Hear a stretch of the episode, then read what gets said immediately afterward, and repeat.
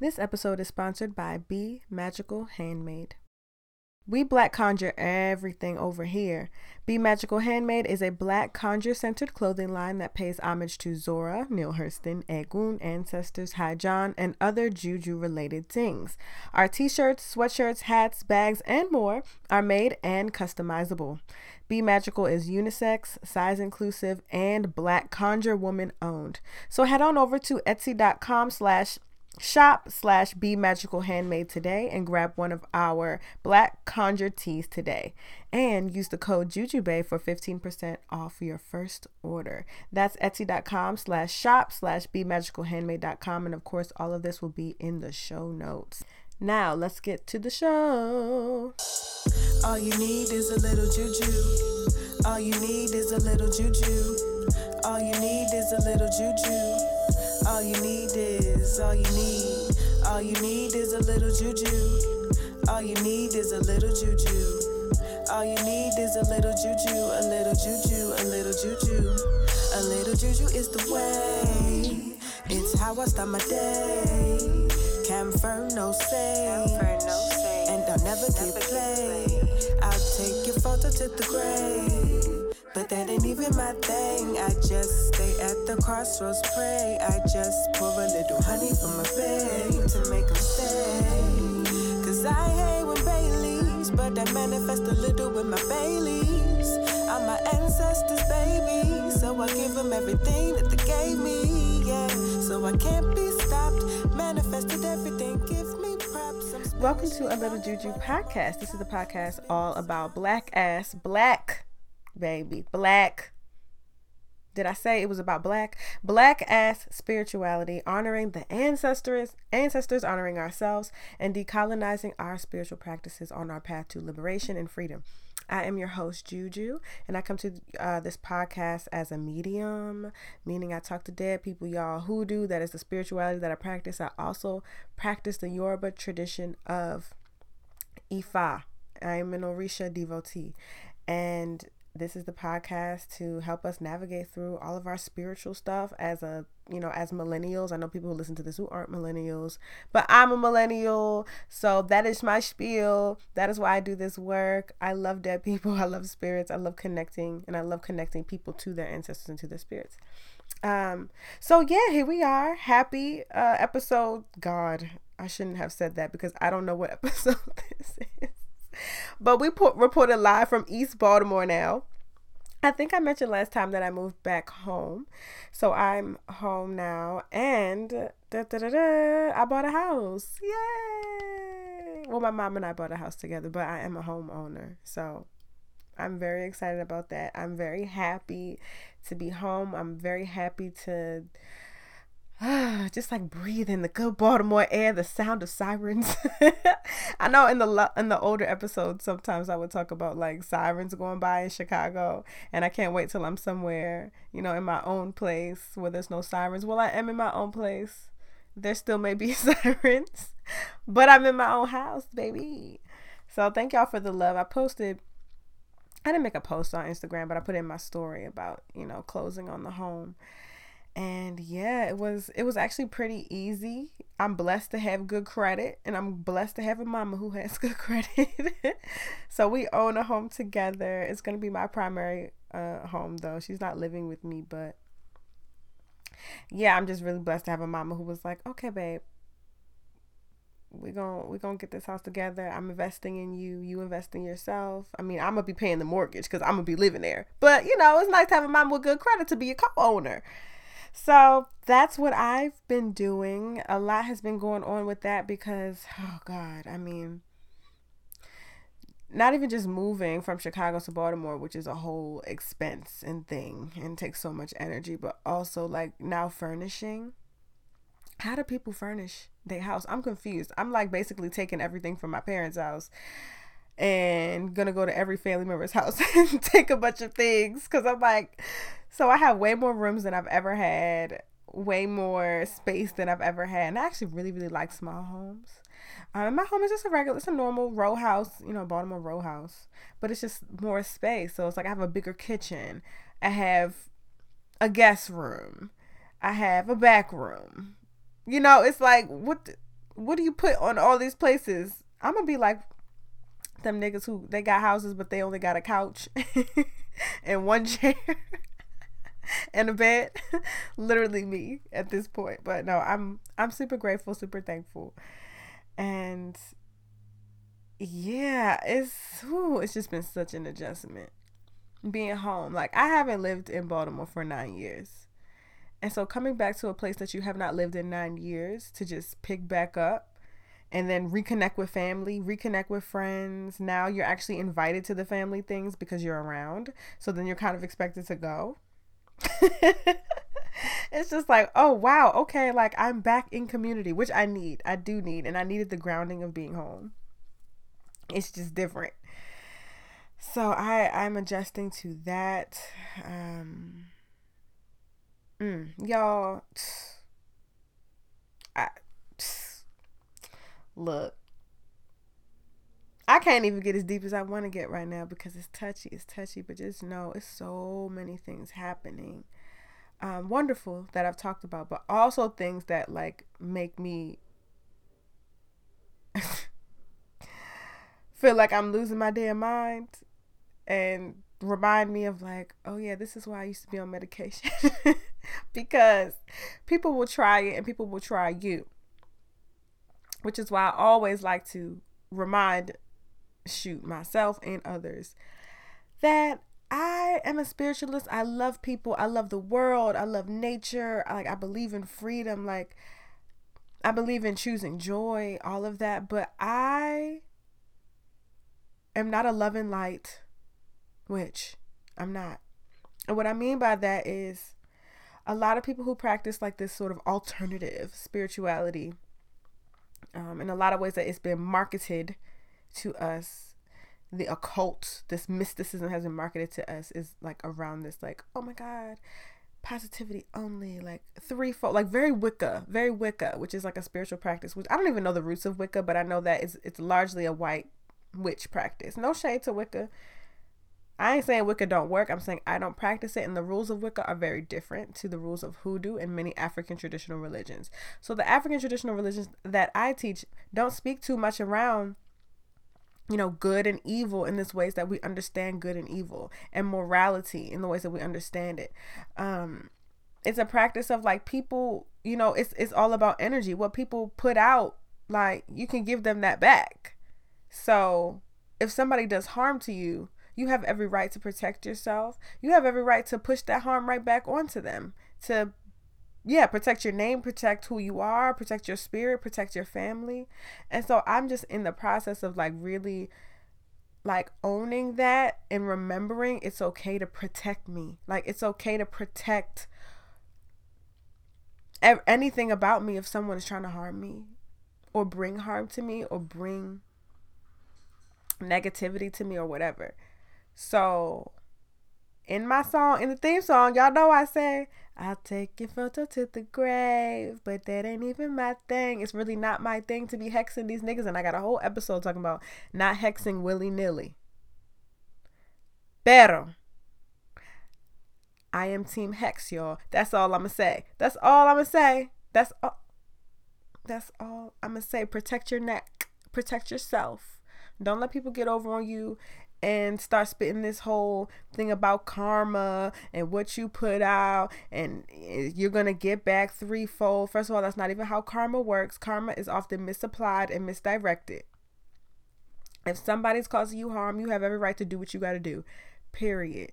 And you doing what you have to do does not mean that you're going to go to hell. First of all, none of my belief systems believe in hell anyway, so I could never go to hell. no one can ever go to hell, but regardless, dishing back what somebody dishes to you is not bad. If I'm talking about my, I'm talking about hoodoo right now. That's not bad.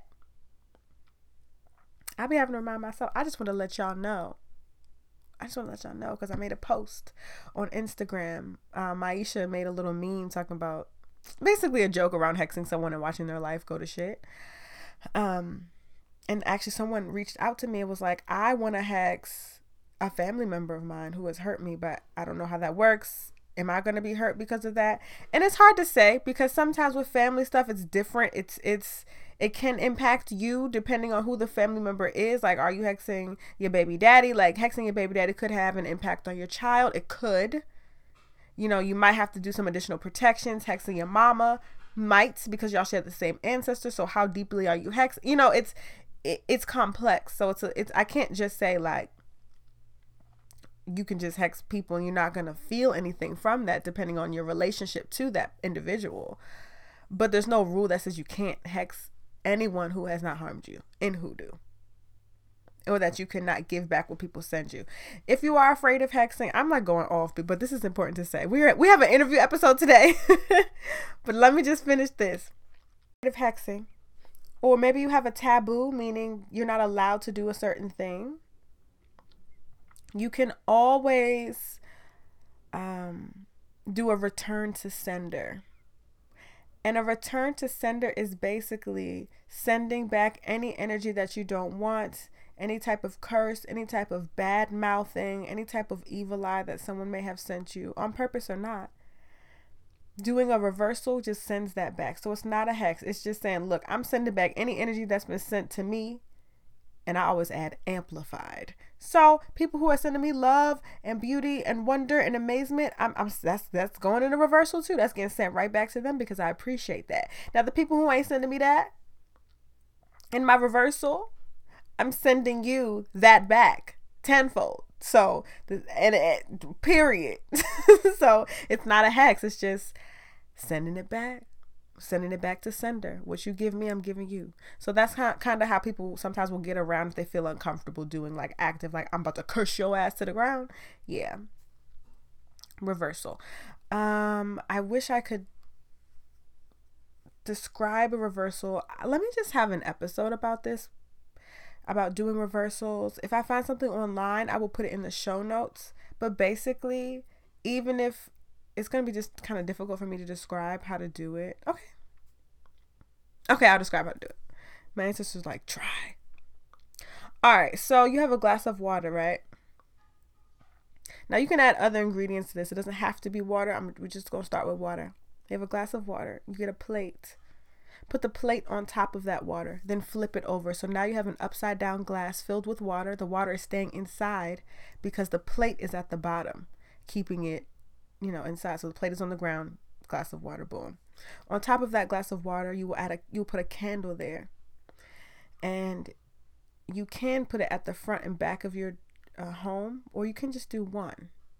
Sometimes, if I don't feel like doing it at the entrances of my home, I just do one and you just pray over it. You pray that whatever energy people are sending you, it goes back. You say whatever. You put your energy into it, put your belief into it, put your spirit into it. Cry if you need to. Say, you know, whatever you need to say. But when that candle goes out, and I say, you know, when this candle goes out, all of the energy that has been sent to me is going back tenfold. And if it's energy that I don't want, may it not be able to return to me. So, whatever you feel like you need to say. And it's important to do this regularly so that you're making sure that you're getting those things off you. Getting that evil eye off you. You're getting that, you know, that mouth, people talking off of you, and it's going right on back to them. And then sometimes it's interesting when you just did a reversal, you see people around you's life start to get fucked up. You're like, oh, see, I knew you was a hater, but now I now I have the uh, receipts because I just did a reversal, and now your shit getting fucked up. You know what I'm saying? So I hope that makes sense. So glass of water, put a put put the water in the glass, put a plate over top, like a nice little um, glass plate or whatever, ceramic. Flip it over, candle on top, prayer. Simple reversal.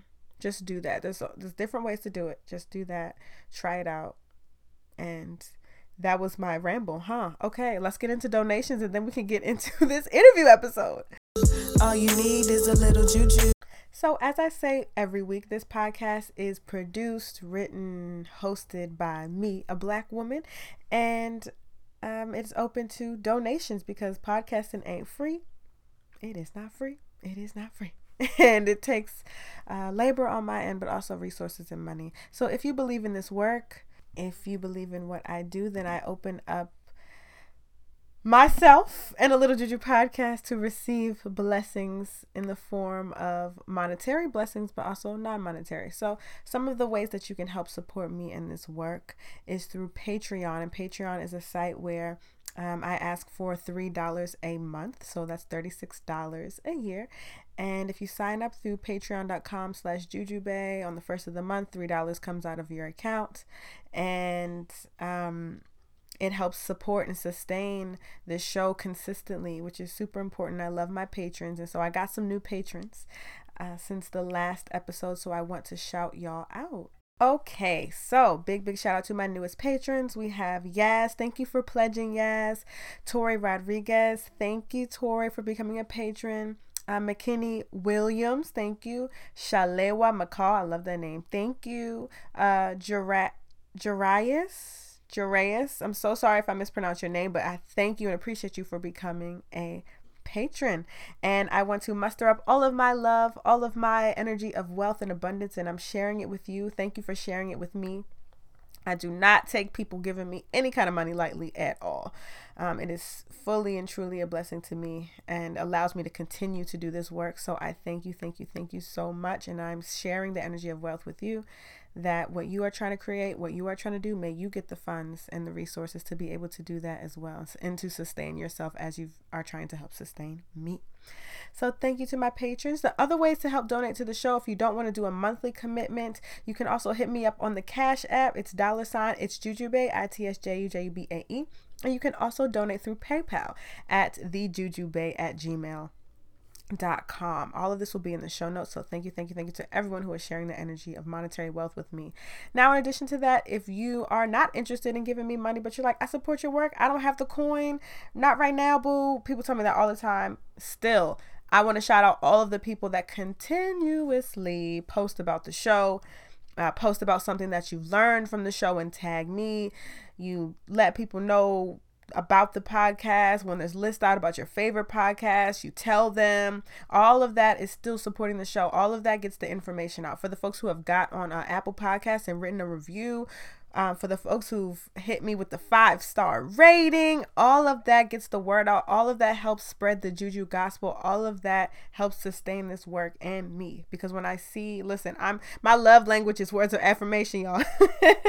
that is my number one love language along with quality time. So even with my work and this podcast, when people are like, "This is so amazing," I learned this. Thank you for this. I'm like, oh, it meant something. Oh my God, thank you. So I appreciate and I'm sending so much love and energy to the folks who are just consistently lifting me up, whether I see it or not. Thank you, thank you, thank you. All you need is a little juju. Okay, I'm super excited for the episode today because we have an interview episode. I feel like it's been a little while since I've interviewed someone for the show, and I'm interviewing a friend of mine um, named Michelle, who I met in Chicago at when I joined a Lukumi house, which is I've, I've said this before. Lukumi is the the Cuban version or iteration of the Yoruba practice of Ifa. So I, I was in a Lukumi house before I transitioned into a more traditional uh, practice, and that is where I met Michelle, because Michelle was one of the only Black people in my in my house. It was a mostly non-Black Latinx uh, home, how Ile that I was in. And so Michelle was there. And, you know, when black people see each other, it's like I zoom, like, so that was kind of how it was with Michelle. We were in Misa together, which is a space for mediums to come together and get possessed and tell each other things and work on mediumship. And so she was a really great medium and we became friends. And so I wanted to have an episode about mediumship and also she trained me in reading and doing akashic records so for some folks who have gotten a reading from me maybe i won't say majority but a lot of people who have reading from me, readings from me, I use Akashic records to do those divinations, to do those readings, and to be able to talk to spirit. So Michelle's going to talk about that. She's going to talk about being a medium for a long time, how she knew she was a medium, and all of the things in between that. Um, being a mixed race person growing up in Germany. I mean, there's just so much. So I'm very excited for y'all to have access to one of my people, one of my friends, and you know, one it, like so many of my friends are my teachers, and so Michelle is one of those people. So I'm not gonna keep running my mouth. Sit back, relax. I hope you all enjoy this interview. And yeah, let's just get right into it. Hi, Michelle. How are you? Hi, I'm good. How are you? I'm doing well. Thank you for being my next interviewee on a Little Juju podcast. We have been trying to, for my listeners, schedule this for a very long time. And Michelle is my friend. So every time I see her, I'm like, okay, we're going to do this. We're going to do this interview. Okay, I got you. And then it was always something. So I feel like today is just a divine day because it is happening. and also, Michelle is in Germany right now. And right. I'm in Chicago. So that's I don't know why I feel like that's just so cool, but it's so cool that it's happening like this. Yeah, it's funny um, that it happened that way. mm-hmm. So let's just get right into the interview. Um, so just tell people who you are. Like who who are you spiritually? Who are you? What do you practice? Where did you come from? All of that good stuff. Tell us about yourself. Hmm. Okay. Wow. I should have prepped for this question, I guess. So I am. So my name is Michelle. Um, I work as a spiritual practitioner, as a um, medium, and as an Akashic Records reader and teacher. Um, okay, I'm uh, German American, so I was born in Germany, raised by my African American father and my German mother, and I moved to the States in 2006.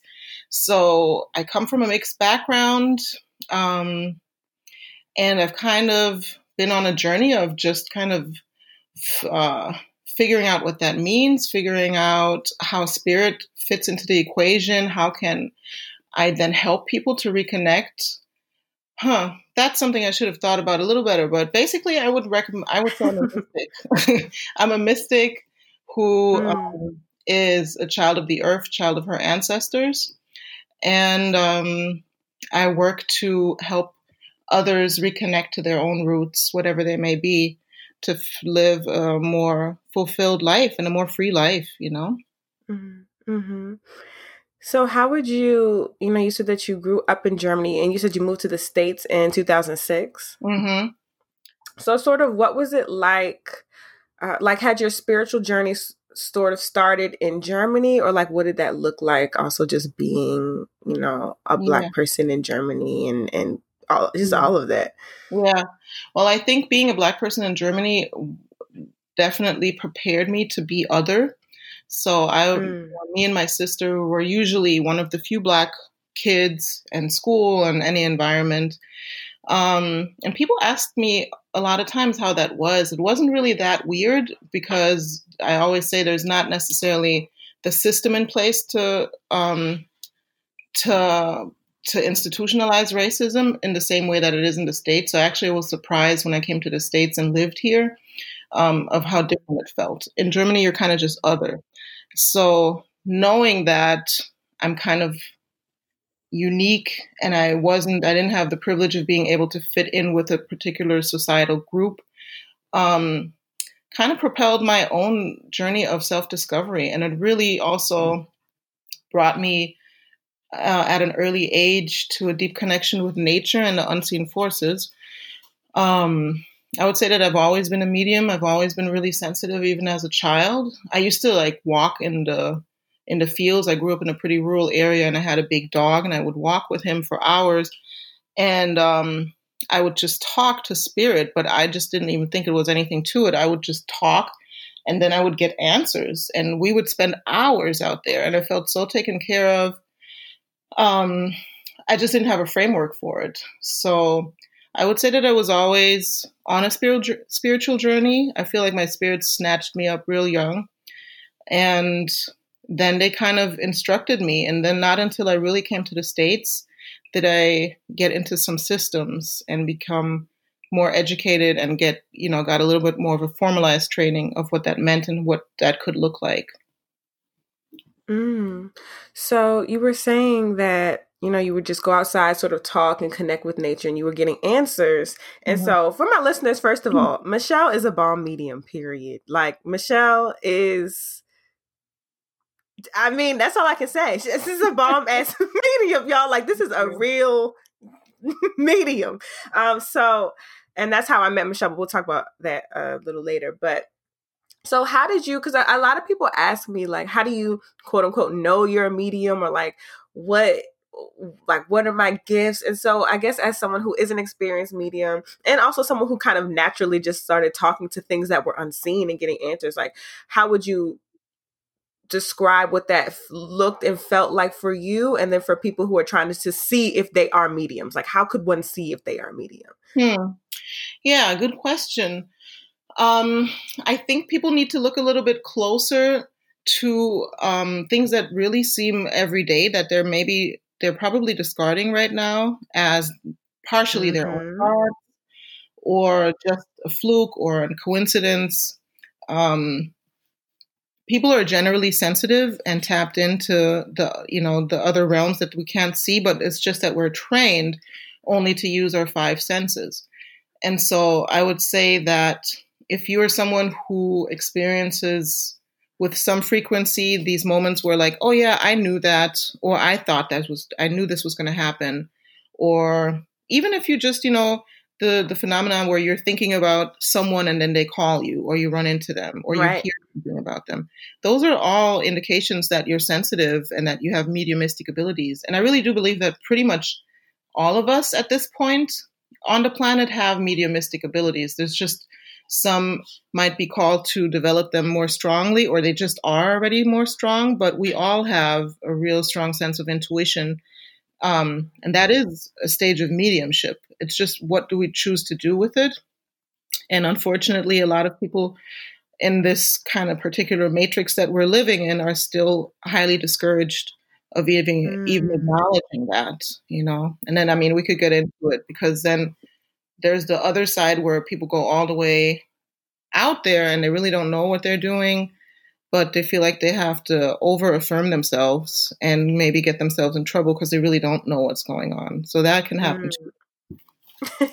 yes, um, so, um, thank you for that. Um, I think that was super helpful for for folks. So basically, y'all, we all have our own, at least from Michelle's standpoint and mine, we all have our own spiritual gifts and abilities and mediumship qualities. But mediums, a lot of mediums are born with a, a lot of gifts, but there is a, a level of work that has to happen. There's a level of training that has to happen that makes you stronger in your own gifts. So it's not just like necessarily you wake up one day and then you're hearing spirits or interacting with spirits. Well, maybe because I know that you have um uh, you kind of interacted with spirit yeah as a child um before maybe you were calling yourself a medium so can you talk a little bit about that too and like your first sort of interactions with like oh shoot there's things happening around me that maybe yeah. others don't experience yeah um well you know i think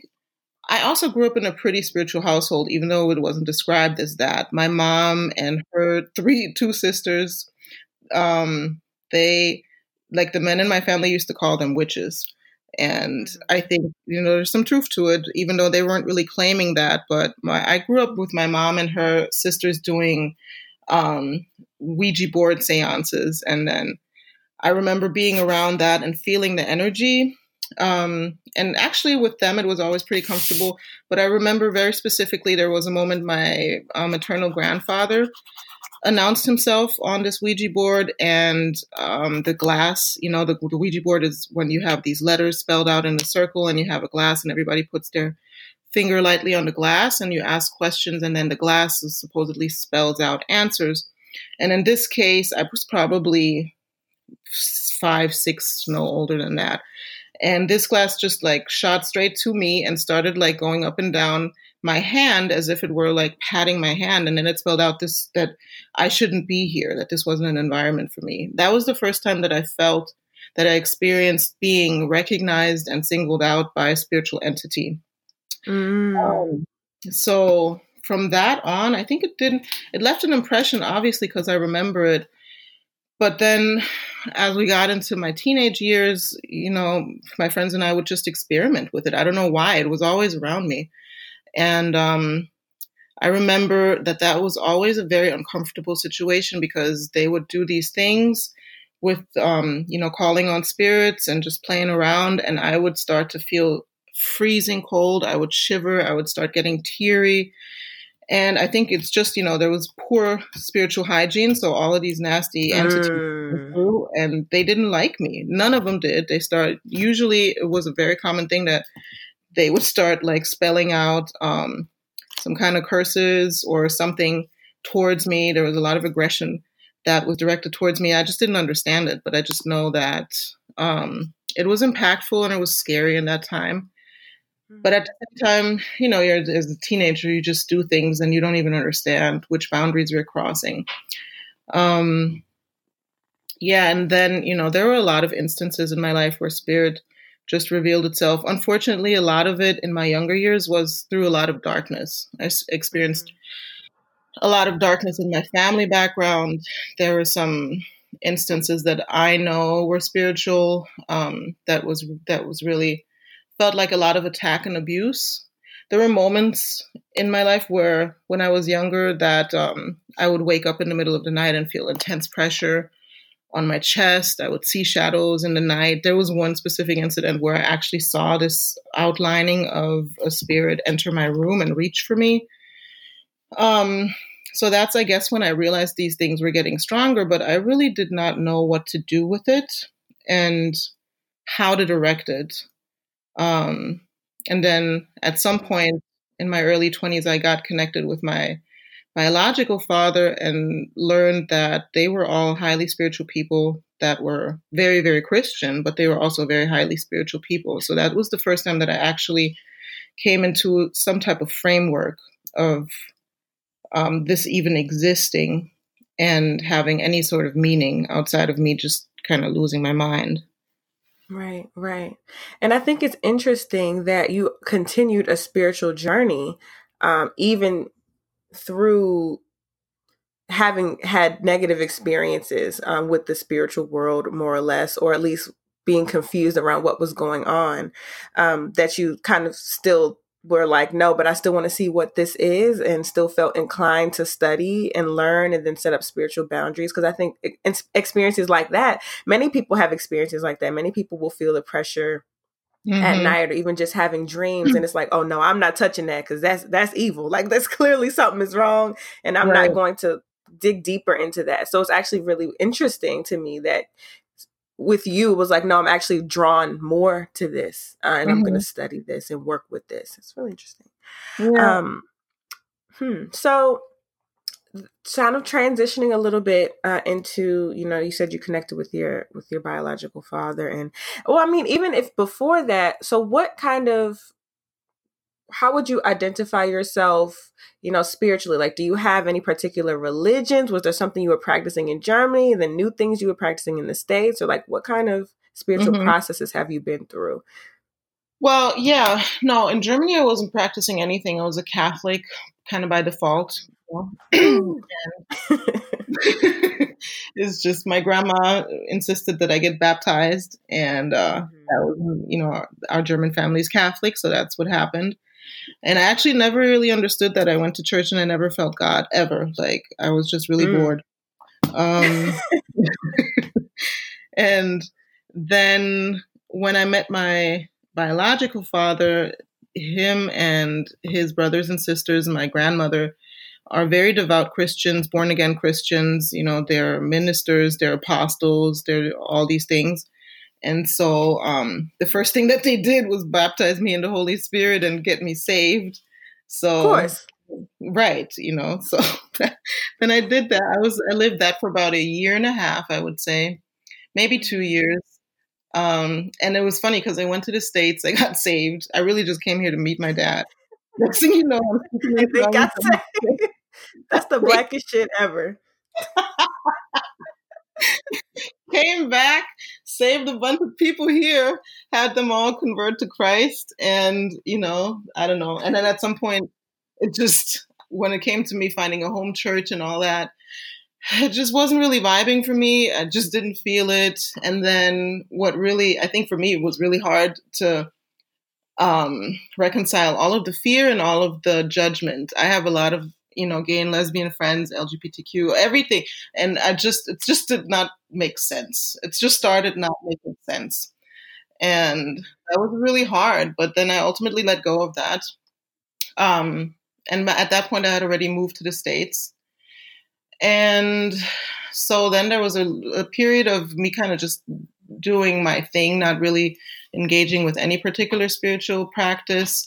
I just know that every time I would pray, God would say, You're good, you know, just keep doing your thing and find your own relationship to the divine. And yeah, then I kind of started exploring. I went to this women's circle and started diving into the divine feminine and the divine feminine from different cultures, cultural aspects. Um, that led me to this um, ministerial program. It's an earth based ministerial program out in California with these people who've been working with indigenous nations um, around the globe to kind of, they have this, like, in their words, they have this mandate to preserve or help preserve the original lines of prayer and not mix mm. them and, mm. and respect them and give them a space to carry them through the millennia. So I was drawn to that school through actually a couple of visions and different ceremonies that I participated in. And that was a really great program. It was a two year program, and we had teachers from cultures all over the world.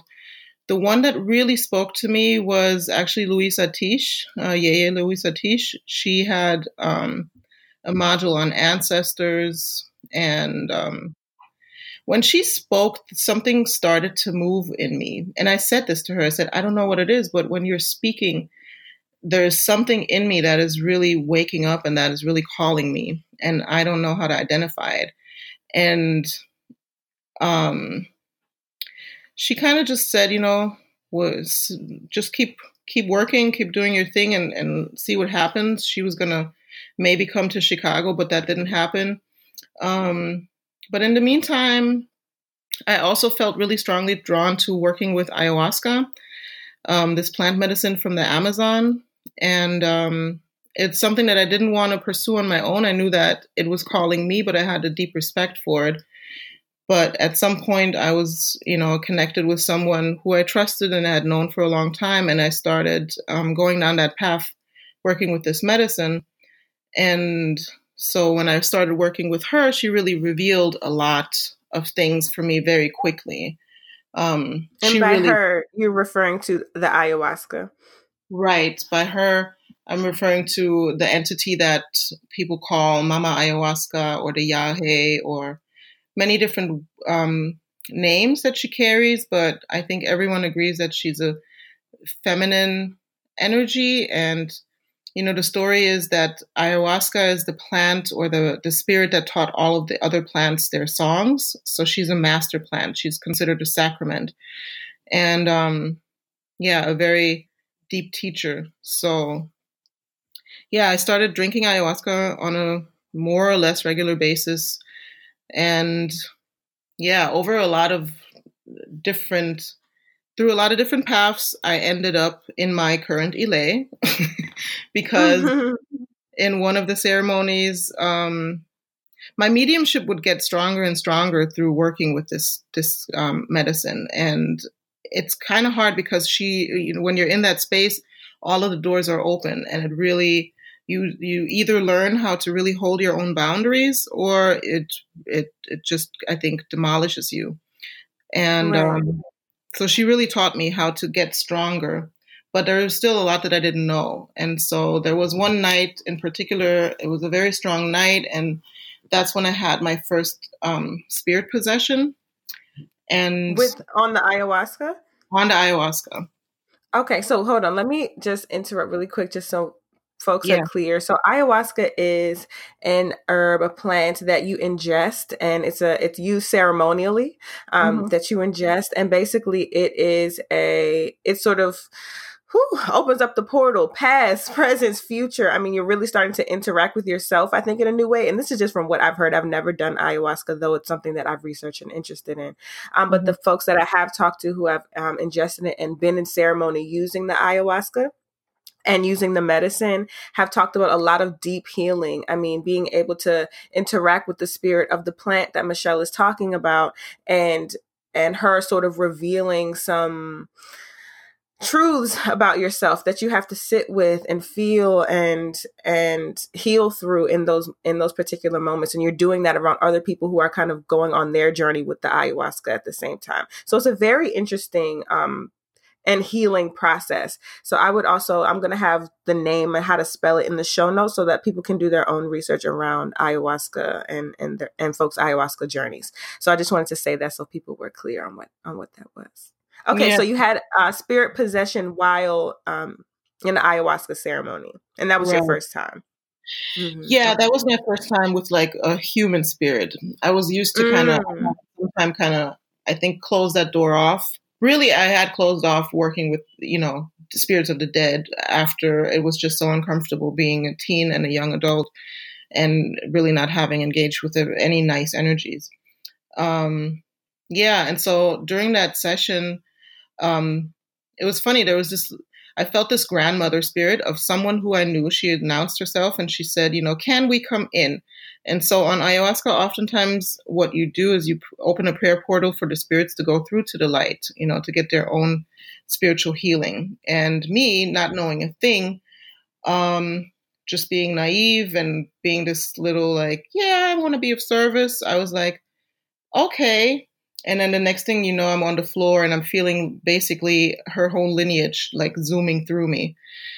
Um, and it was really, it was very disorienting. It was scary. It was uncomfortable, and um, and ultimately it left something with me because they they um, were trying to get away from something that then stuck with me, and I didn't know it for quite a while. And um, again, through a series of really events by and promptings by spirit, I contacted my now um, spiritual godmother actually for a reading, and that's when she she saw me and she said, uh, "You you need a cleansing. You you look terrible." Mm-hmm. and um, yeah, I got the cleansing. I got the reading by my by by my padrino, my babalao. At that point, I hadn't met him yet, or I just met him. But I knew, you know, I knew enough already at that moment to trust spirits. I knew that my ancestors had brought me to that door. It was another thing that I was kind of trying to avoid, or I was kind of dragging my feet on.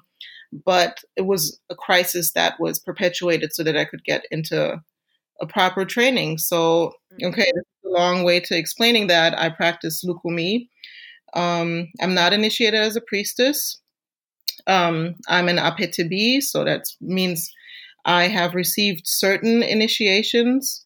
Particularly, I've received Ikofa, Hand of Orula, and um, that means that I can uh, participate in certain Ifa ceremonies and support and, you know, work in that way. And other than that, Lukumi also has the another arm to it that is um, espiritismo, which is just basically working with the dead, the ancestors, and doing misas, doing seances in a particular way. And um, yeah, I've been working in that way for a couple of years, and it's been very beautiful. And it's really allowed me to grow as a medium in ways that I didn't really know that I could. Mm-hmm. So, had you ever heard of like Orisha tradition prior to reaching out to? Um, well, me and Michelle met actually in my old Ile. The Ile that she's talking about was my first Ile, so that's actually how we met.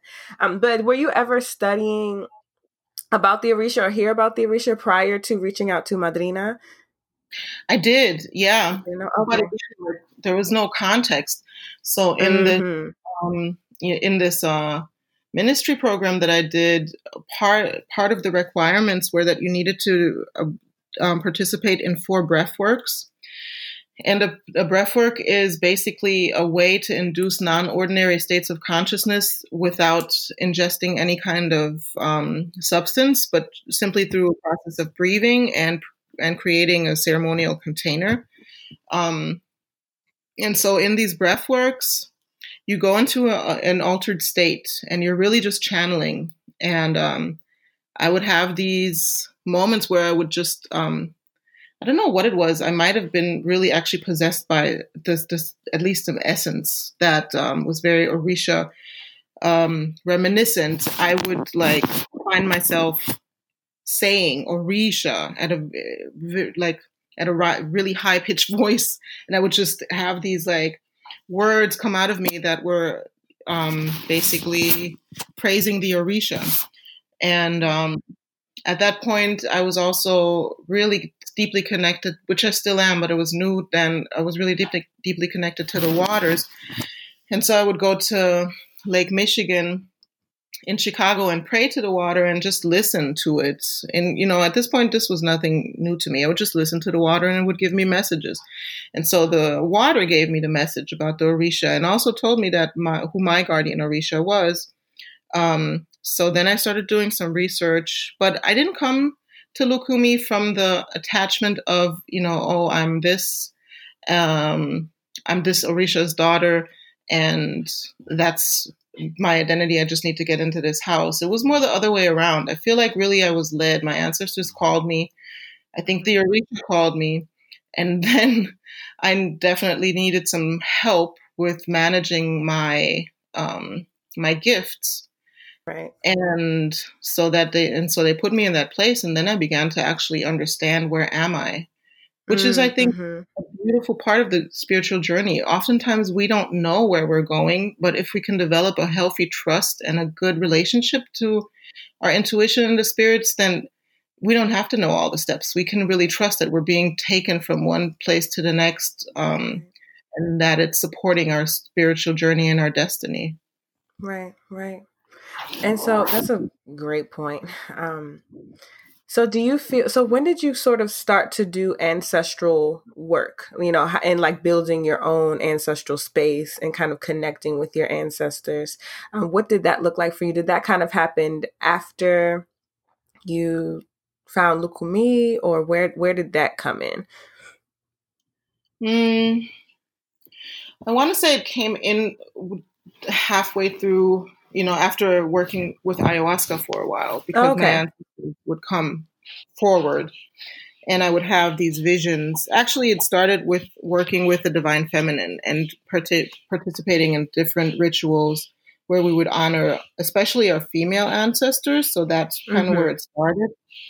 And, um, and then it really did take shape when I entered Lukumi and knew that I needed to know so many names and so many, you know, generations past. Um, that's when it really started to take a lot of shape. I have to tell you, um, Sam, that you also inspired me like greatly to really take it more seriously and to put up an ancestral Aww. altar.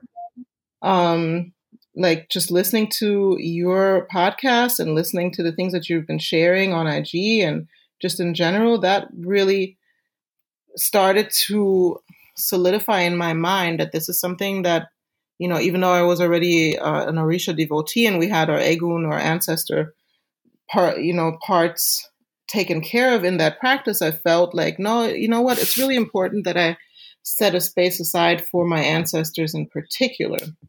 Mm-hmm. Um, and even though I knew this in theory, I didn't really practice it until really, right. you know, you kind of inspired me to do that. Mm, Ashe. Okay. And so, since I mean, you, I know you were working with your ancestors prior to actually having a space uh, dedicated mm-hmm. to them, and so I'm just thinking around, you know, having been someone who's European, you know, born in Europe, in Germany, coming to the states connecting with a whole different side of your family meeting new family members that you didn't know before um, yeah. what what kind of role did your spirituality play or even your ancestors play sort of in how you were coming to know and understand who you are and, and identify? I mean even beyond racially but that too but just even being someone who's just living in a completely different place with completely different people. Um yeah. yeah what was that what was that like?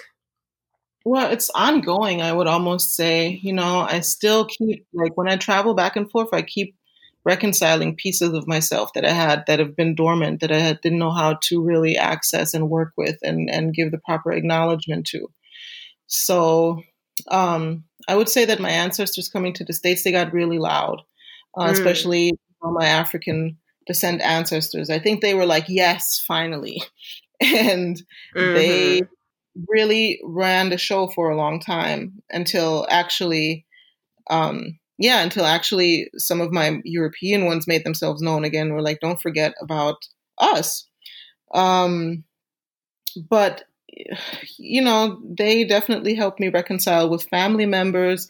Also, this ancestral practice, just in general, allowed me to get a, gain a greater appreciation, just from an experiential standpoint, for myself and my family and my family history and what we've been through, and what it took for me to be here and for me to have this point of view.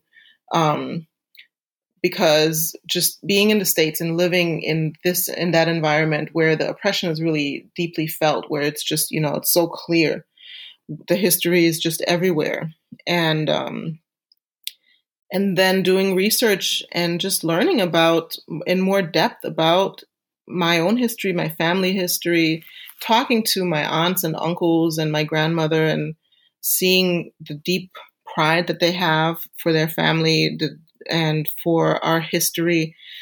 It just, I guess it just really allowed me to appreciate myself in a deeper way, to understand myself in a deeper way. So I'm not seeing myself in a vacuum anymore. I can recognize myself in so many others, and then I can look back and think, you know, these traits that I'm exper- that, that I'm inhabiting right now, they come from somewhere and what must have that been like to live in a particular time uh, being the person that you are seeing the world in the way that you are and having particular abilities or you know ways and how did you navigate how did they navigate that space where there was even less freedom to express yourself and to be who you, yourself in all of your greatness mm-hmm. so it definitely was really healing and it continues to be really healing it also continues to be really humbling mm-hmm. um, because I know for myself, I um, I tend to want to kind of separate myself from, especially I know I don't know perceived negativity or even boxed in thinking. I um sometimes I feel like I'm the one who's going through everything for the first time, and others were just living on a lower frequency, so they didn't really experience X, Y, Z. and just realizing that's not obviously not the truth. Mm-hmm. And yeah, so it continues to it continues to educate me and it continues to also help me ground into this space because I know for me, and I think a lot of people suffer from this that we have this sense of not belonging and you know, once you start connecting with your ancestors, and then if you're also connecting to the earth and the earth spirits, that lie just lifts off of you. And you just have to continue to, to do that work to remember that we as humans, we do belong to this earth, you know, and that these lines and these boundaries and nationalities, you know, they have, you know, culturally they have a lot of relevance, but on the other side, there's so much that makes us other. There's more that makes us mm. other and, mm. and, uproots us from belonging. So now we're all kind of like here not belonging anywhere and connecting with the ancestors and the earth. That's the best remedy that I could ever yes. um, suggest for that. Mm-hmm. Mm-hmm. Oh yes, and you know it made me as you're talking. I, I I wanted to sort of get your opinion on this, or just initially whatever comes to mind that you want to say to it but you know people will reach out to me and we kind of talked about this on facebook a little bit i made the post but this is also just some other stuff but people will reach out to me who are biracial mm-hmm. specifically black white um, mixed whatever you want to call it and they will say, you know, first they'll ask around if they're allowed to practice hoodoo, if they feel that they're allowed to practice hoodoo, because, mm-hmm. um, you know, it centralizes, you know, black people specifically and black american um, ancestors specifically.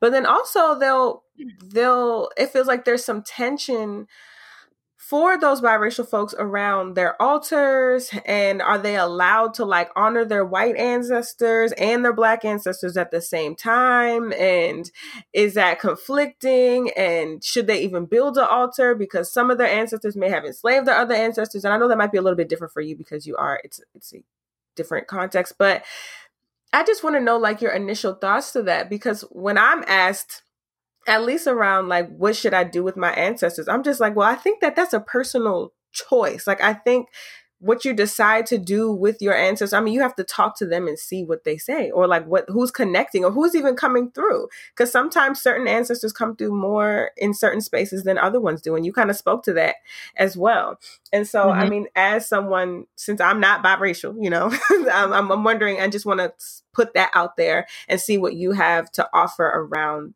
people feeling like some tension or just not knowing what to do or feeling like I don't know if I can do this. I don't know. Yeah. Yeah. Yeah. No, I hear you. I think it's kind of it's really um it's a layered subject.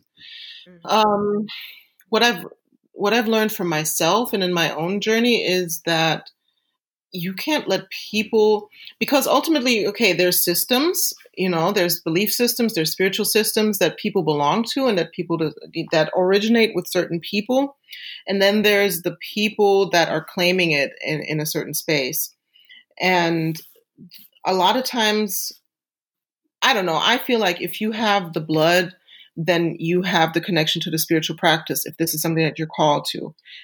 There's a lot of gray area there because you need to be respectful but if you're if you're following a call of your bloodline and you are reconnecting to an ancestry of yours then just do that and do it in a respectful way. You don't have to go ahead and call yourself you know you don't have to put on a sign and a title. I mean i think that goes for everyone really.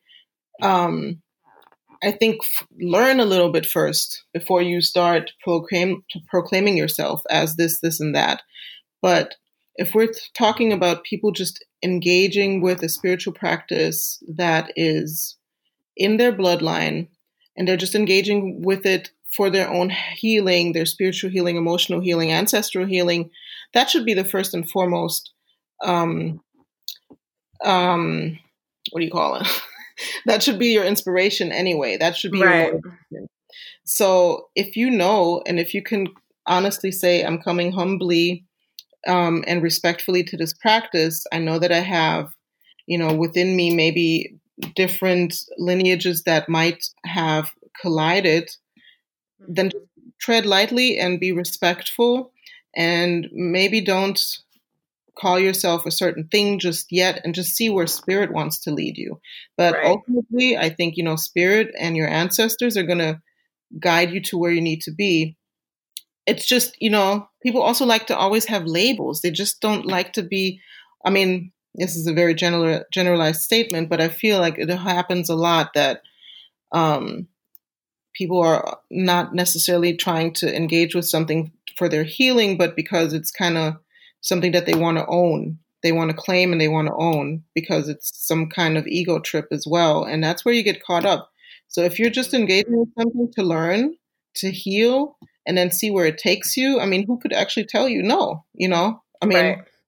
if you're just because you, you, also can't listen to everybody's opinion, and that's hard sometimes. But if you we don't affirm ourselves first, then who's going to affirm us? That's really like it's a responsibility that we own we have to own ourselves. We have to first self-define ourselves and learn about who we are who our people were. And then you can carry that out into the world. Like for me i know my ancestors claimed me. Even in my german heritage um, you know i oftentimes don't feel german. So i'm because i'm black. And even especially in the states or outside of germany if you run into germans and then you know you're like well i'm german people don't always like to see that they don't necessarily right I can imagine. Like, what? You German? what? Right. But I've had so many visions, so many. What? What's that? I said until you start speaking German, then it's like, oh, right. wow. Better than, better than right. But then I've had the spirits come to me and be like, don't worry about what people say. We know right. you. We claim mm, you. Come mm, back. Mm. Come over here. And so, you know, I think that's also like if if you have a connection, your spirits are going to let you know, or, you know, and who can really deny that? It's really a spiritual practice. So, yeah. Right, right, right. And thank you for for saying that. So, basically i mean and what i'm taking from that is like follow your your lineage like you're doing this actually for mm-hmm. your own healing and for the healing right. of your lineage period so right. if you have a connection you have a direct bloodline con- connection to whether it's a spiritual tradition whether it's a certain way of understanding life or whatever like you said tread lightly and learn about it but don't stop yourself from doing the healing because because that's the that's what's the most important because of some type of label or some type of oh i don't know if i can do this. Um and for clarity i know i got a whole bunch of different people listening to this. This is not uh white people somewhere in your lineage. You got one black person so now you're gonna say you a hoodoo sign. That's not what i'm talking about right now. So don't even try it. Don't even try it. I'm talking about people who have traceable and specifically actually the biracial folks who reach out to me around i don't know what to do and i don't know how to connect with my people and i don't know if i even should be. Um just listen to them and follow them and trust that you're going to be led to the right place. Because this is right. about you and your people and your family and your the future your future family and your past family. Exactly. so, okay. Thank you. Yeah. so um i want to transition a little bit into akashic records because I mean, it's it's something that for my listeners, Michelle is my Akashic Records teacher, and now I'm doing divination through using the records. Uh, for the most part, I, I, am opening the records, and so I want you to kind of tell people what the records are, um, and yeah, and then I'll ask you some some other questions. But generally, like, what are the Akashic Records? Okay. Um, so the Akashic Records, I like to call, I would like to explain it simply as a soul's um, energetic blueprint, and that is past, present, and future possibilities.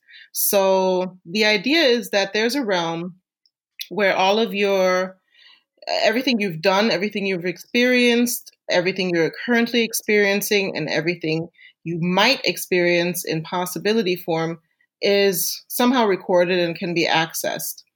And um, it's really a it's just an energetic realm and you can learn to kind of access that realm and when you get into it you um, you work with a set called you know the akashic masters or a person's guides to individually get information from these records the thing is that you're really basically calling on a really high level overview of a soul's journey.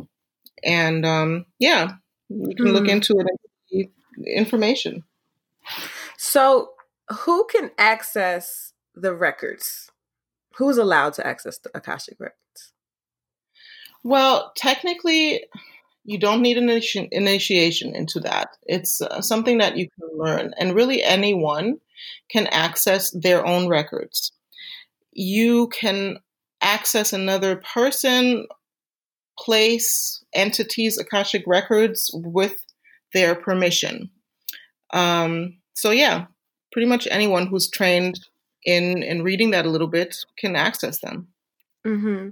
And so, just to give folks like maybe a visual, I mean, this is all it's so interesting. So basically, you kind of start off saying a prayer, sort of calling on the the the spirits, calling on the ancestors, calling on the akashic spirits, um, and the ones that kind of hold this this knowledge, like uh, kind of like our collective universal knowledge that people talk about. So so tapping into the records is sort of tapping into that knowledge of whether yourself or someone else with their permission.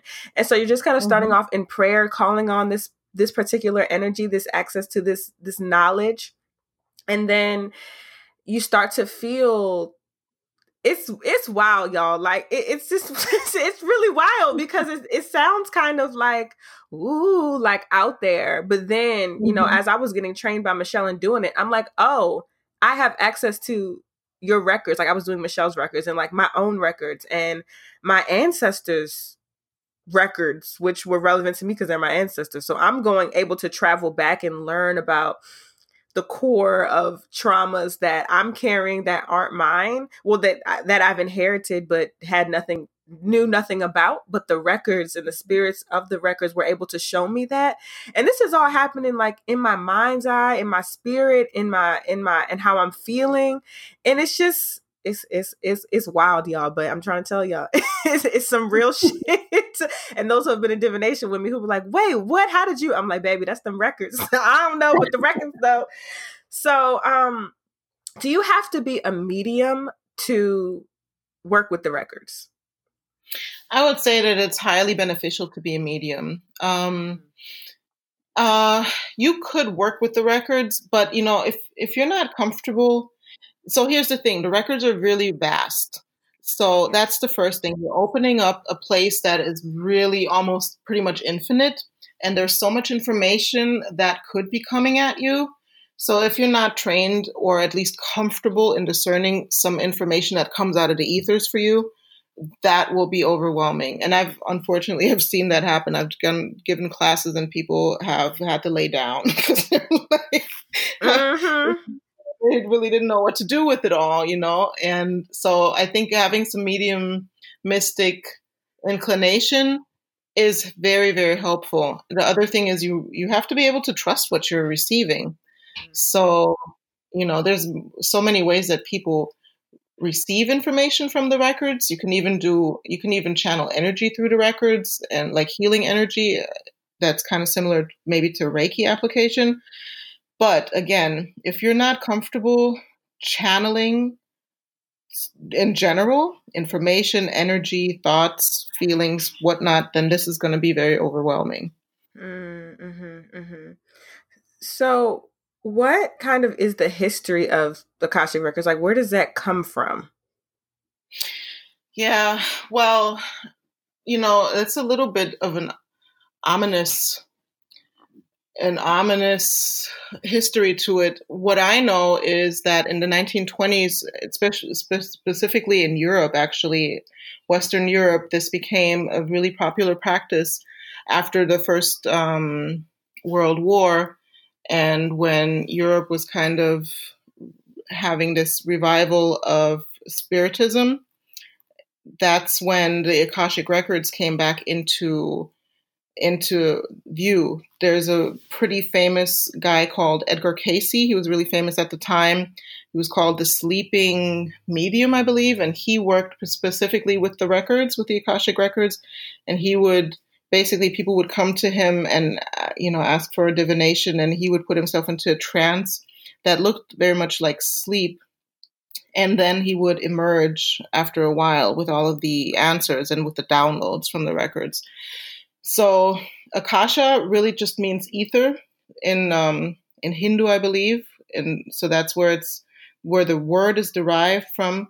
The practice itself to my knowledge, comes from comes out of um, European spiritism and that kind of resurgence of connecting with spirit and the occult during that time. Because it's the same time that also Misa Blanca came back into view, um, and people just mediums were popping up everywhere. So, right. yeah, it also, you know, people say the Akashic records are really another word for the tree for the book of life and the the religious counterpart to the Book of Life that is really present in all of the older religions as well.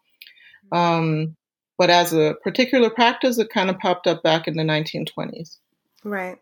And so, yeah, that's similar to, like you were saying, misas and how folks are doing misas now in, you know, spiritualism and in different, in, in Lukumi and uh, different, even African spiritual traditions practicing like working the white table and working with the dead. And so, even though I think, like you were saying, the Akashic records generally kind of started in Europe, um, I think it's really about, I think those folks may have given it an, a, a, particular name, but the concept mm-hmm. of being able to tap into universal knowledge is something that have has existed across, I think, different cultures, different traditions, different religions um, for hundreds and thousands of years. But this is a stru- sort of a, more of a structured way to be able, a different structural way to be able to do that that we've been it's been passed on to us and now that we can use to be able to because we have the technology to be able to tap in now to this this information and into those records.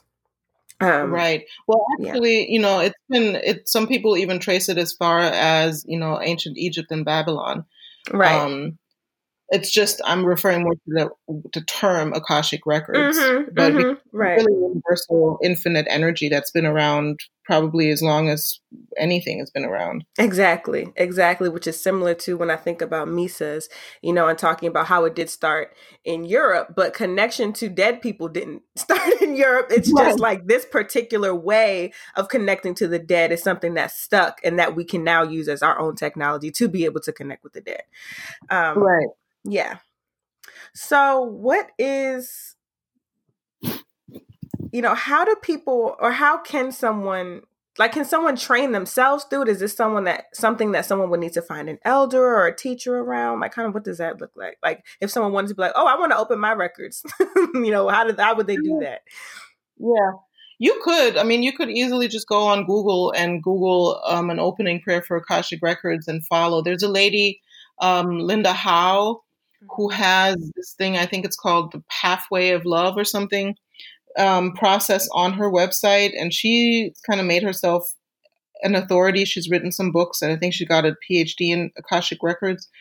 Um, so you could easily just go and start trying that out, but um, to really be effective and to know how to work it, I would highly recommend working with someone who's uh, in an established leader and has at least you know it has a good amount of experience under their belt because there's one thing it's one thing to open the records but then to really understand how to read the energy what to do with it you know to trust yourself um, just the different things around spiritual hygiene those are right. things that you learn from a medium that knows how to be a medium mm-hmm mm-hmm but, and then know, so uh, go ahead. Sorry, go ahead. No, no, no. I did.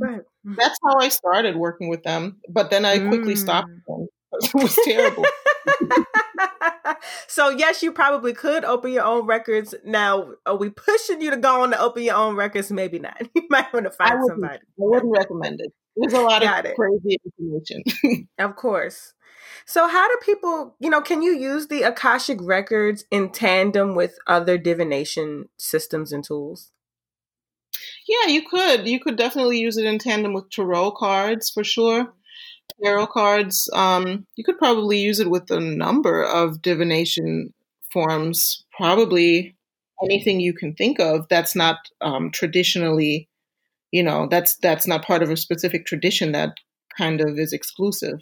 So I wouldn't recommend mixing it with things. But if you're initiated in that, you wouldn't do that anyway. So right, right, right. I mean, because I, I mean, I do. I just want to see your opinion. But yeah, I when I read my dice, I open the records before I read the dice. Um, mm-hmm. So it kind of helps. It can also help bring some structure to all of the information, or just kind of help checking in with spirits. Like, okay, so how are we going to guide this conversation? Let's start off with what the dice are telling me, and then I can move from. And that's how I do my divination. Then I move from there.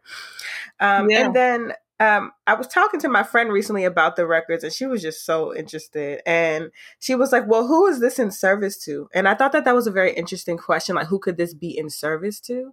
Um, and so mm-hmm. I just wanted to pose that to you. Yeah, that's a really great question. Um, in my opinion, it's in service to um, the highest good and the fulfillment of your highest destiny on earth mm. in this lifetime. Mm. Mm.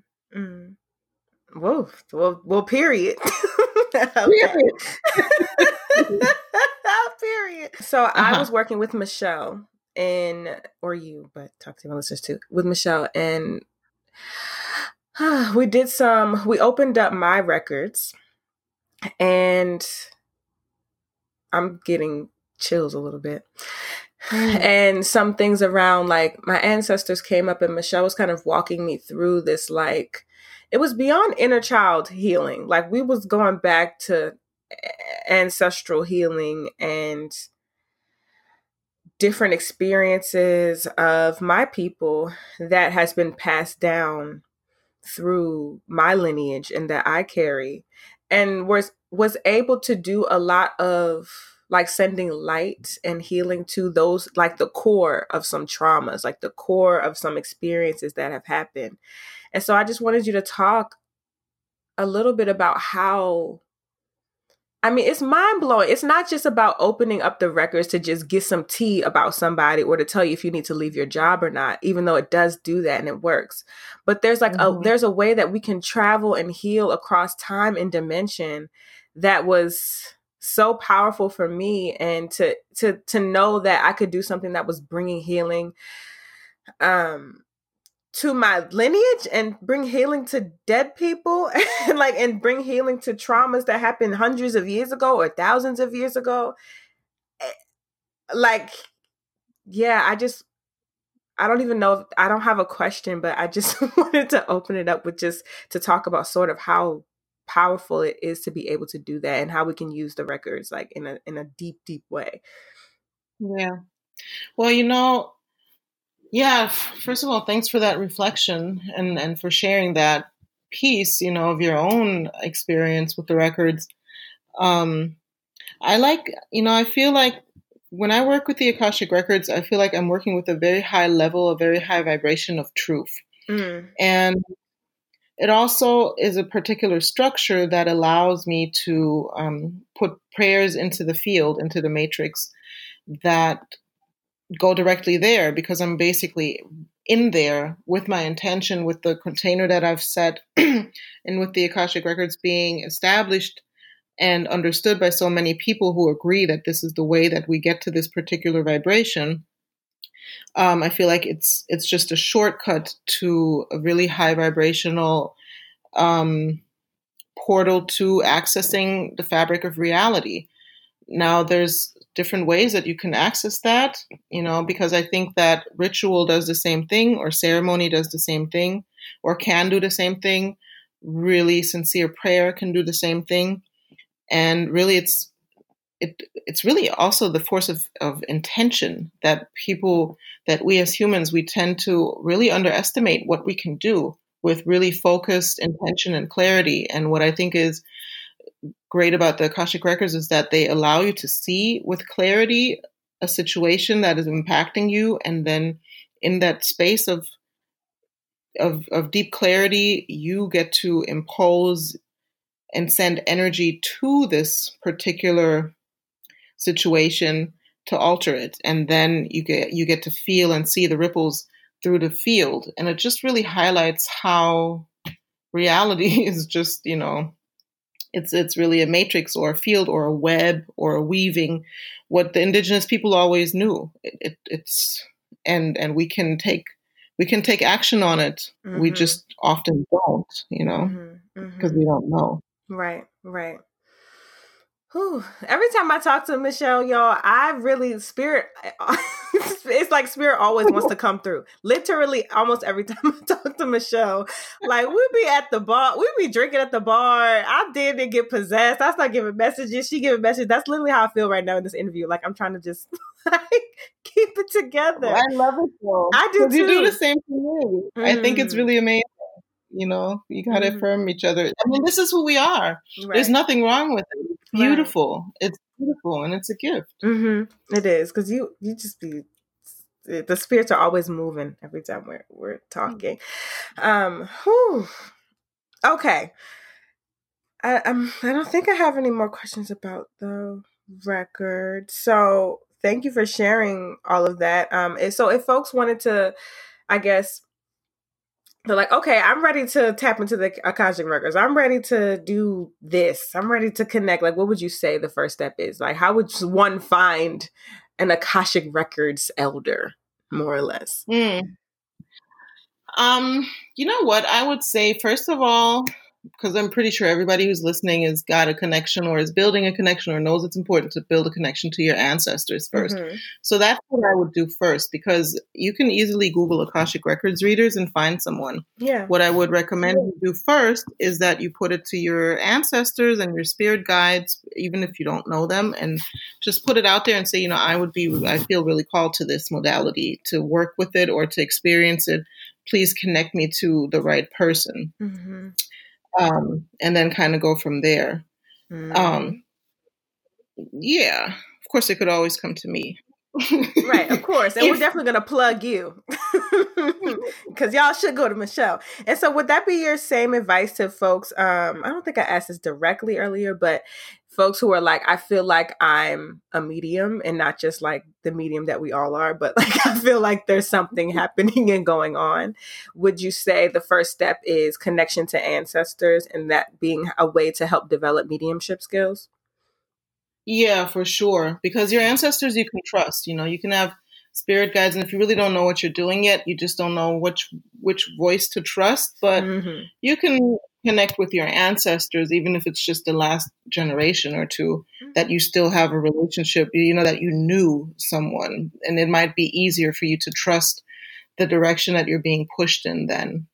Um, but yeah, go through your ancestors and ask them to bring you to teachers. And sometimes it takes a while mm-hmm. because you might just not be in that place or the teacher's not there or whatever. And yeah, I would also say don't push it unless you're really being pushed and then just just make make it clear. But if you're being pushed, then there should already be a, way, a place that you're being pushed towards. I think you know people often feel like they have to take things in their own hands, and because that's the way of the world, we have to be productive and have action items. But sometimes, if you don't know what you should be doing, then just listen and do nothing for a while and let things come to you. Because if it's for you, it's going to be there. It's not going to miss you. Period. What's for you ain't gonna miss you. My friend says that all the time. My friend Dre. What's mm-hmm. for you ain't gonna miss you. That's, That's so true. Yeah. I'm so true. Um, and so my last question is just sort of a general question, but um, how has you know this life changed you and healed you? You know, and by this life, mm. I mean that you can interpret that whatever way, but it's just in re- revolving around spirit. You know, how has this life changed you and healed you? Yeah. I don't know. You know, I feel so blessed to be alive at this time. I mean, I say this all the time, mm-hmm. and it just gets a, becomes a more and more deep appreciation. It's you know, the more you come into the spiritual realm, or not even maybe even just the more you come into your own self, whatever that might look like, because everyone doesn't need to have a high spiritual note. Some people are mm-hmm. really great at building and doing mm-hmm. things and creating and other things.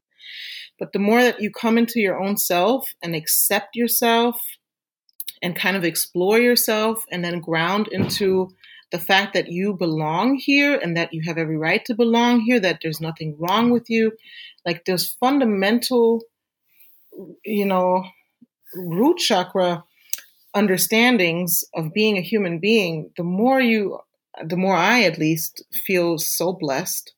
I, I just see how this is so much bigger than me. I see, I mean, I really, I could literally break into tears at any given moment, really thinking about the immense amount of blessings that has been poured over my head and my feet consistently, you know, um, that I even get to be here. All of the sacrifices and the the work and the lived experience that went to, into me having my turn on the planet right now during this time where there is so much awakening and there is so much changing. And, you know, I have kids, so I always look ahead to the next generations as well and what it might look like for them to walk in my shoes one day and how much further we might have come in being free and being humans and just living in the way that we were created to be. So it's given me a lot of um, gratitude and it's given me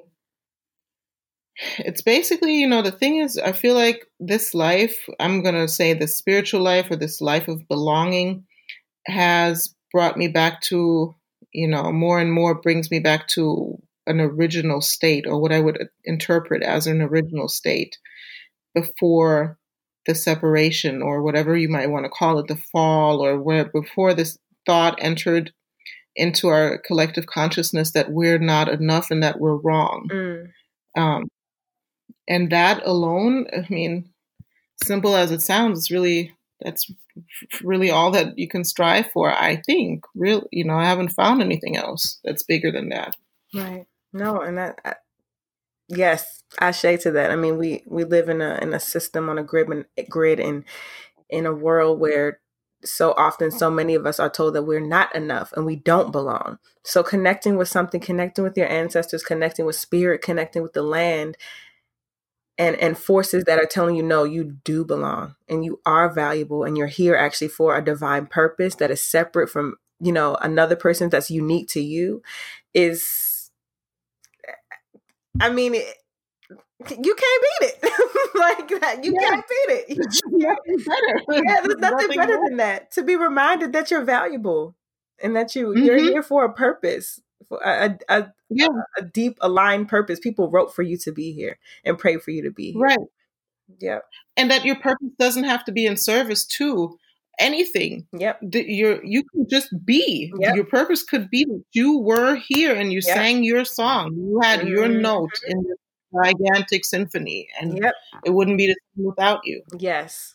Yes, yes, yes. Ashe, ashe, ashe. So all of that. Oh, thank you so much, Michelle. You're so great. I'm glad we're friends. Um, Oh my God, you bless me so often. I mean, I'm so blessed by our friendship. oh, thank you. Um, so please plug your things. Plug us. Tell us what you do. Do you have classes? Do you offer readings? Like what? Tell us all the tea and how we can reach you and find you. Okay.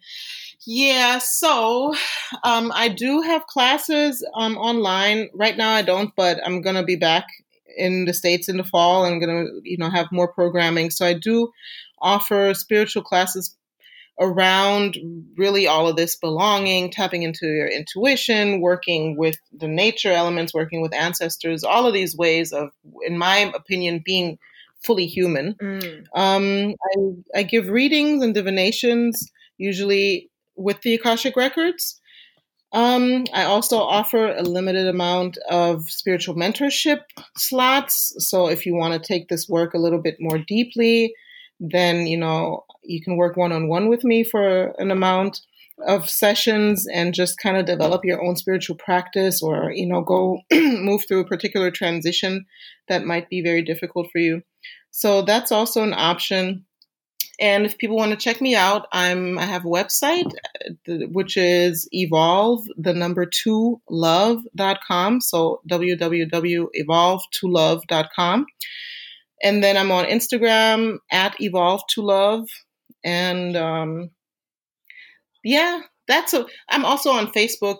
I think it's evolve 3 love but uh mainly i'm on my website and on instagram Okay, cool. And of course, all of this will be in the show notes. And I want to say for folks who have had divination with me and it's come up around inner child work, um, because Michelle does the Akashic records, and I mean, it pretty much is this uh, open playing field to be able to tap into something.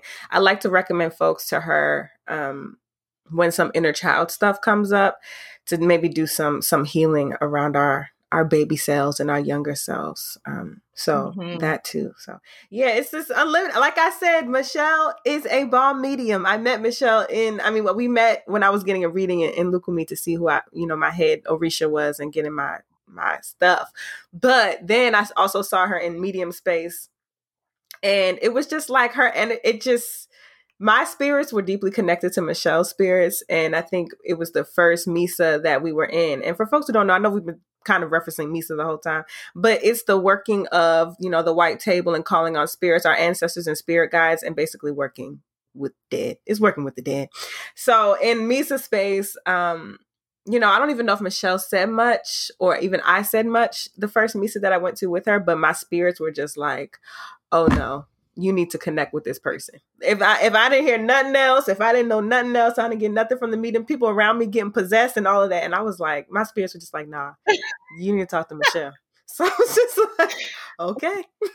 and vice versa by the way vice versa like you need to know her. So I feel like y'all need to know her too.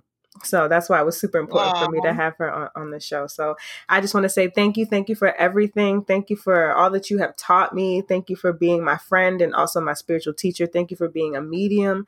Thank you for following your call. Thank you for grounding us in your words and just offering us so much like fresh air. You know, I just feel like you're just a Mm. breath of fresh air that I needed and I know a lot of other people needed. So I, I really, really appreciate you. So thank you. Thank you so much. And you too. I just want to also extend my gratitude to you for you teach me so much. I should let you know more often because you kind of constantly inspire me to to do more, to be greater, to be more outrageous, to be more bold with myself, you know, and to Mm. be more honest and open. Um you're I don't know if you guys know this, you probably do, but you're so generous. I mean, you're maybe one of the most generous people that I've ever met and come Oh across. my gosh. I just really, I just want to uplift you and you. let you know how much I care and love. I'm so grateful for you, for real. You're in a, you're a blessing. Thank you. Oh, thank you. Oh, thank you, Michelle. So y'all check out Michelle's stuff. Follow her on Instagram and all of that. Get reach out for a reading. And thank y'all for listening. And thank you so much, Michelle. Have a good one. Thank you. You too. Thank you all for tuning into another episode of A Little Juju podcast. I hope you all enjoyed the interview with Michelle. If you would like to reach out to me, if you want to sponsor the show, an episode, as Bmagickal Handmade did, I hope y'all go and check those things out and get y'all 15% off your first order with the code jujubae. But if you would like to do any of that, you can hit me up on the email at thejujubae at gmail.com or you can go to my website it's jujubae.com i have a contact form there. That is also where you will go to get reiki to if you want to get some reiki from me if you want to schedule a divination an ancestral reading from me. All of that happens on my website. On the social media pages if you want to find me on instagram i'm at it's jujubae at t-s-j-u-j-u-b-a-e and you can also follow a little juju podcast on instagram i am jujubae on facebook and i'm it's jujubae on on Twitter. I be cutting up on Twitter. It is not just spiritual stuff. It is just me being a black girl mess, and we stand because I be needing the space to do that too. But yeah, hit me up, find me, book a reading, get your Reiki, sponsor a show, let's connect, fly me out to your school, all of the great things. And I hope you enjoyed this episode. I will see y'all in two weeks. And remember, all you need is a little juju. Later.